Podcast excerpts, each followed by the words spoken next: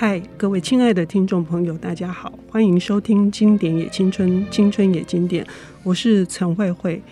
在整个出版作业的流程当中，有一环是编辑，他最期待，但是也最怕受伤害的环节，那就是当一本新书出版之后，他会带来怎么样的评论呢？评论不只是编辑关切、作家关切，哈，连读者也关切。所以，像以《纽约时报》的这个书评，或者是《出版者周刊》的书评，都是众所瞩目的。但是呢，也有一种声音说啊，书评已经渐渐的式微了。今天我们邀请到的领读人是为了文讯四十而编辑四本献给这个读者的礼物，其中有一本就是专门谈书评的，叫做《时代之书》，主编是诗人作家，同时呢也是台北诗歌节还有人权文化节的策展人，他同时又是黑眼睛文化跟黑眼睛话剧团的创办人。我们要来欢迎、嗯。鸿鸿，鸿鸿你好，你好，听众朋友大家好，我是红红。是这个书哈，我非常非常的喜欢啊。嗯，嗯，我不料里面有这么多的大咖，但是哈，因为毕竟他是从文讯的专栏里面哈，要去把它选出来的一个集子。红红，你觉得你碰到最大的困难是什么？好，因为这本书的书名叫做《时代之书》嘛，嗯、当初是丰德平丰总编打电话给我，希望我可以接这个工作。嗯，那我当然是非常兴奋，因为我是一个很喜欢读书评的人，嗯、就是小时候在读书评书目啦，然后后来读开卷版啦，啊，那文讯当然也一直在读。那么回过头去看这四十年来文讯的书评，大概两千多篇吧，就专门可以说是书评的文章，大概有两千多篇啊。那在里面呢，刚刚胡伟姐也有讲，就是很多大咖啊，包括写评的大咖、被评的大咖啊。那这样读下来，等于是一个台湾文学史的一个展现啊，我觉得非常的精彩，而且这里面的观点是多元的。我们读任何一本文学史，它都是一个单一观点，嗯、可是在这里你看到众生喧哗，四十篇、四十个不同的观点去谈台湾的这个文学，我觉得。哦，太刺激，太有意思了。那对我来说，刚刚慧慧姐问的最大的困难啊，最大的困难就是好的篇章太多了，我选不进来。因为当初的这个架构是峰姐给的，就是说一年一篇，一年选一篇啊。那有的年呢，哎，可以说怎么这一年就有点像淡季哈，嗯、就大概只有一篇两篇，我觉得很适合选在。那有时候就是，尤其是最近几年啊，最近十年吧。大概每一年都有十篇以上值得选进来，非常非常值得选进来。选任何一篇都会觉得万万对不起其他那些篇，哇，就是一种心如刀割的感受。那我没有想到当主编，就照理说应该是很开心选自己喜欢的，甚至有一些自己的偏见啊、偏好啊，可是最后却是一直是心如刀割这样，我就一篇一篇的删去哈。所以最后文讯的同仁在我选完之后，他们办了一个展嘛，那个展还在纪州庵。他们说：“哎，在展场上是不是也选一些遗珠之憾啊？”我立刻十分钟就说：“哎，我这里有一批这样，另外四十篇，因为哇这本书就四十篇，我说简直可以出一本续集哈，就是都是我的心头好，但是选不进来。嗯，对，我觉得这个是最难。那当然，在这个情况底下，到底要选什么进来，就是一个考验。那我就也把它当成一个文学史的一个架构来选，就是说我希望这里面包含不同的文类。”就是除了小说是大众之外，散文啊、报道文学啊、诗啊，甚至绘本啊、哈等等，我都希望能够选进。然后作家也希望有男性作家、女性作家啦，然后有这种对某一些作家来讲，或者对文学史来讲非常重要、经典的作品。那么既然它出现了评论，我觉得那就应该选进来。比如说像《西夏旅馆》，陆毅军的《西夏旅馆》，或者是吴明益的《复眼人》呐，都是一非常代表性的作品。但有一些呢，他也许这个作品对这个作家来讲不是那么代表性，可是这个评论者在这篇作品里看到这个作家的潜力，跟定位了这个作家的位置。那我觉得哇，这个也是很厉害，等于是他有先见之明，有先见之明。的。从这个文学史的角度来看哈，我确实是充分感受到了，嗯、就是说不是只有这些被评的或者是评论者他们本身是多么的见解读到，其实我还是读到了文学史的一个演变，哈，就是每一个时代有它侧重的关怀的部分，哈。那这样看起来就是一部好像是一个卷轴一样，就这样把它拉开来，你就可以看到好像是文学的河流这样在淌动。我觉得真的是很棒的感觉，嗯嗯，嗯。那所以，比如说在这个困难的这个选择当中。那些遗珠啊，请大家去济州安文学森林参观的时候，我们要特别留意哪个啊？先谈遗珠，没有，后来他们的展览就没有放这个部分了.因为觉得那个展场空间也有限，嗯、这样、嗯。但是我的意思是说，大家其实。可以自己上那个网络哈，就文讯的网络，直接去看这两千多篇，你也可以选出，说不定是完全不同的属于你自己的一本。嗯，啊，但在这一本里面，我就希望说，它不只是这个作者多样性、评者的多样性，哈，就是还有文类的多样性。那我也希望说，关于那个主题上面。刚刚慧慧姐有讲，就是哎，这个文学的演变其实也跟主题的演变有关。嗯，好，比如说我们在里面看到台语文学、客语文学、原住民文学，嗯、然后也看到这种移工的文学，这种对于个人的关怀跟对于整个时代的啊一种见证。性别对是，还有性别啊，或者像这个，比如说邱坤良写的《南方澳大西元新王室》，好，属于一个地方的地质学的这样子的书写。嗯，好，或者是像这个。夏曼兰博安啊，他写这个蓝雨也是非常有代表性的。嗯，对。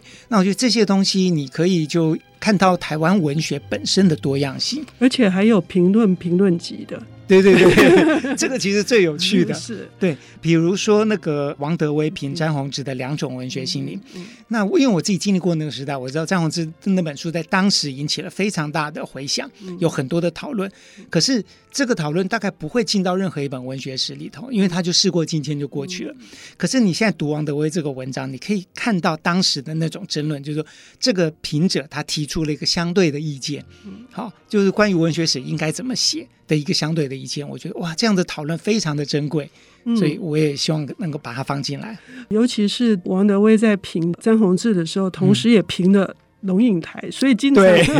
经常里面就会有这种加码，就拉开了拉开了你的眼界，然后拉开了这个版图，你其实不会看到它是一个点了，它是一个线，又是一个面了。对，嗯，所以这样子编了多长的时间，下了这么大的功夫。哎，我都已经忘记了，我那一两个月，因为其实峰姐给我的时间非常短，嗯，那我大概那一两个月刚好中间有一个连假，嗯，我大概从早到晚都在读这些文章，读得非常的兴奋，乐不可支这样，但同时也读得很痛苦，嗯，痛苦就是因为有一些非常好的文学，比如说有一些小说，我觉得应该要全价，但是当时出现的时候。第一时间的这个评论者没有给他一个最恰当的评价，嗯，我就会觉得哇，那选进来有点对不起这个小说，所以我就没有办法选。嗯，这个也是我觉得很痛苦的地方。好，那当然这是考验评论者啦，就是有时候哎，你看这个小说，你就看到了其中的某一个观点，但你没有站在一个文学史坐标来看。但是有时候就是，诶，从一本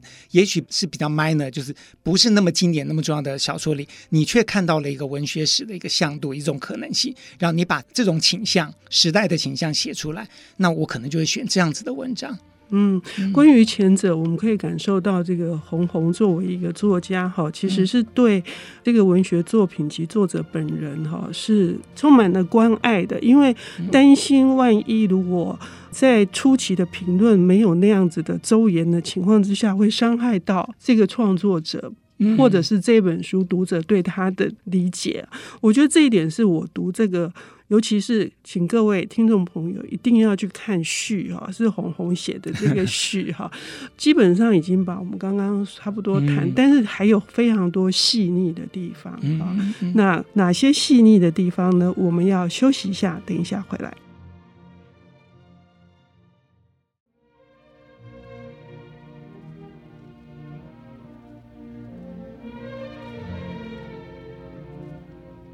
欢迎回到《经典也青春，青春也经典》。我们邀请到的领读人是红红，他是诗人、作家、剧场及电影编导，现在主持黑眼睛文化还有黑眼睛话剧团哈。而且，如果各位每年九月左右都会去参加诗歌节，那就是鸿鸿他所担任策展人的一个很重要的一个舞台。今天我们要谈的，这是文讯四十周年集结成书的《时代之书》，是把将近两千多篇的书评选出了四十本的书哈。嗯，那那个困难度已经说了哈，就是。一定有遗珠之憾，可是现在选出来的有哪些那个我们觉得是非常重要的？他的评论的观点也好，他的文字也好，或者是他的照顾也好，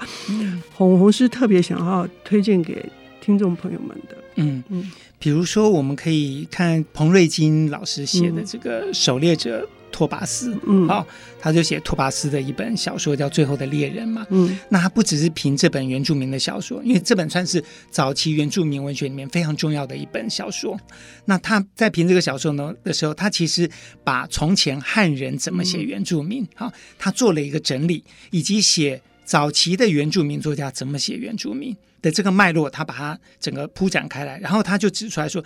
这些人不管是汉人作家或原住民作作家，其实都没有脱离汉文化为主的价值观，那种中心价值观。可是，一到托巴斯的这个小说，等于是从原住民自己的观点、自己的声音写出他们的世界。好，包括他们自己传统世界以及跟现代世界的这种矛盾冲突，这当然是后来的很多原原住民作家努力想要去写的。可是，在托巴斯的这本小说里头，那这个评论者他已经从这样的观点，等于是我要评这本小说，我先把你前面的类似的这个脉络先拉出来，而且我做了一番批判性的整理，然后显现出这个小说当下的意义。我觉得哇，这个非常难得，真的好厉害，真的很厉害。也就是说，如果从一个汉文化的这个价值观，来看很多是会有偏差的，包括他们的仪礼啊，或者是他们的一些生活习俗，或者是他们包括就是祭典上面的各式各样的展现。哈、嗯，我读了之后立刻上网去买这本书，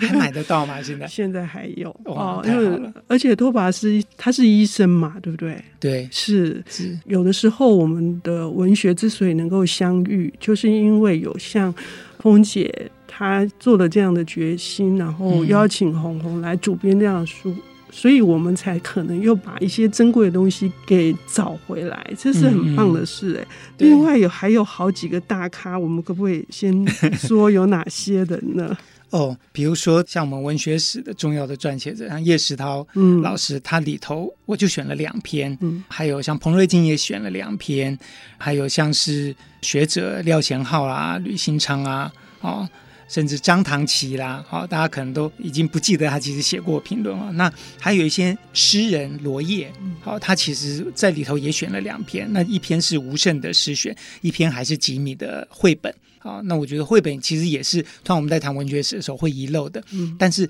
罗叶却在吉米的绘本里头看到了他的这种文学性、他的个人性、他的神秘感等等，我觉得哇，也是非常难得的一篇评论。那包括还有像作家郝玉祥啦。好，朱家汉啦、童伟格啦、蒋雅妮啦等等哈，他们其实都写了非常厉害的评论，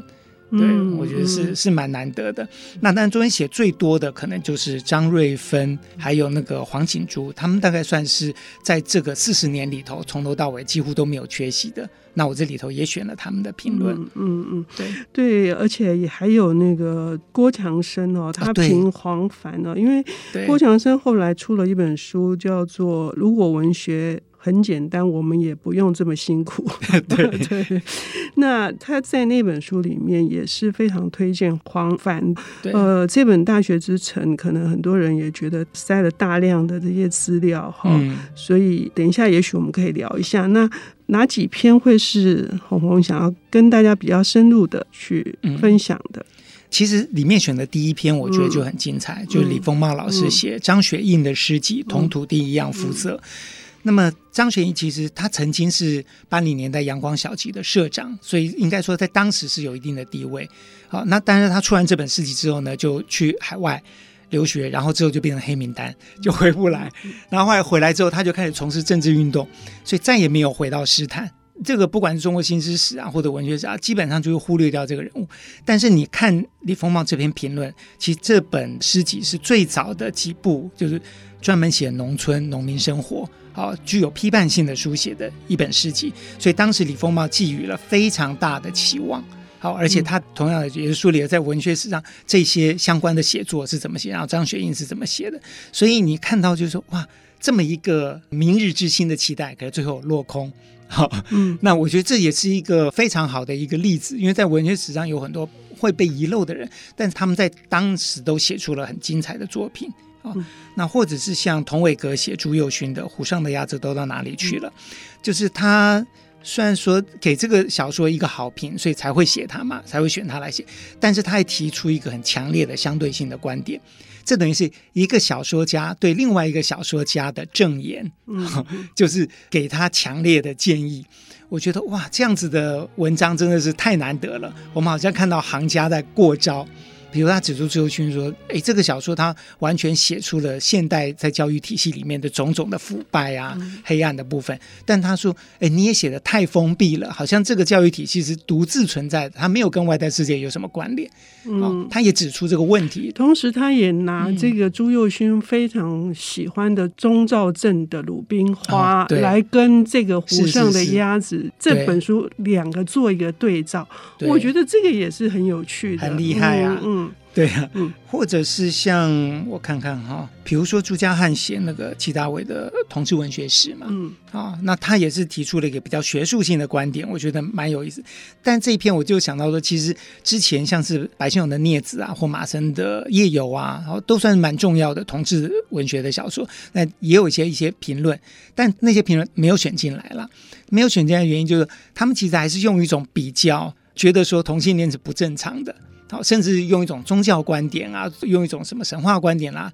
弗洛伊德的观点啊等等来谈同性恋的不正常，这样。从今天来看就有一种时代的限制，所以选进来的事实上都是比较能够超越这种时代的限制的观点。我觉得就格外的难得，嗯、是，而且这里面谈这个同志文学的，也还会选像郑方婷的《酷儿》哦，这样子来做对照。所以你读了朱砂汉这个，你再来读郑方婷的，这也是另外一种乐趣。嗯，对对对，郑芳婷。也是这个四十年诗选的最后一篇，嗯，好，他就写了简丽颖的一个剧本集嘛，嗯，那我觉得以一个剧本的评论来当结尾，真的再好不过，因为他同时也展现了从八零年代到现在整个台湾戏剧的一种发展，哈，到现在已经非常的蓬勃，让我们出现了。非常厉害的剧作家，像简莉颖啊，这个在我心目中他就已经是大师级的剧作家。嗯，然后他可以用一种独特的观点去书写同志，书写这种酷儿的这种人生啊，然后具有强烈的批判性以及强烈的这种趣味性在里头。那郑方婷写了这篇很好的评论，我觉得刚好可以为这个系列做一个很棒的收尾，就是包括在题材上、在类型上面，其实它都有一种开创性、前瞻性。嗯，我自己觉得受惠很多的哈，还有叶石涛的这个、哦、嗯宁静的绝望，他不只是在谈郑清文的作品，他还在谈整个文学。对，这之所以你会提炼人性，或者是你之所以会刻画这些底层的小人物。基本上是对这个社会是有非常深的这个摄入的，但是这个摄入又充满了无力感，所以他用宁静的绝望。嗯、对，这我这样是误读吗？哦，没有啊，完全没有。我讲的很好，而且这里面就他也提到说，郑清文为什么会钟爱海明威啊，或契诃夫啊这样子的作家，嗯、就是他也是把台湾的作家放在一个世界文学的领域来、嗯、来看待。我觉得这是一个很棒的一种状态，因为很多时候我们读一个台湾作家，我们会放在台湾的一个脉络里头来看。但是我觉得像叶石涛、叶老这样子的高度哈，他对台湾文学其实是有一个非常强烈的期许。嗯，对，所以你从他这个评论当中也看出来，虽然这只是一个短篇小说集。但是他看到这个作家的本色，看到他的这种刀法的厉害，他就一定要把它指出来，而且把它跟世界性的这种文学大家来做一个评比。是，对。所以除了这个之外呢，还有非常多篇哈，我觉得每一篇都可以慢慢的读哦，很享受的读，真的是会有一颗非常饱满的心灵，在这个炎炎的夏日里面，我们要谢谢红红，谢谢。哪里？谢谢大家。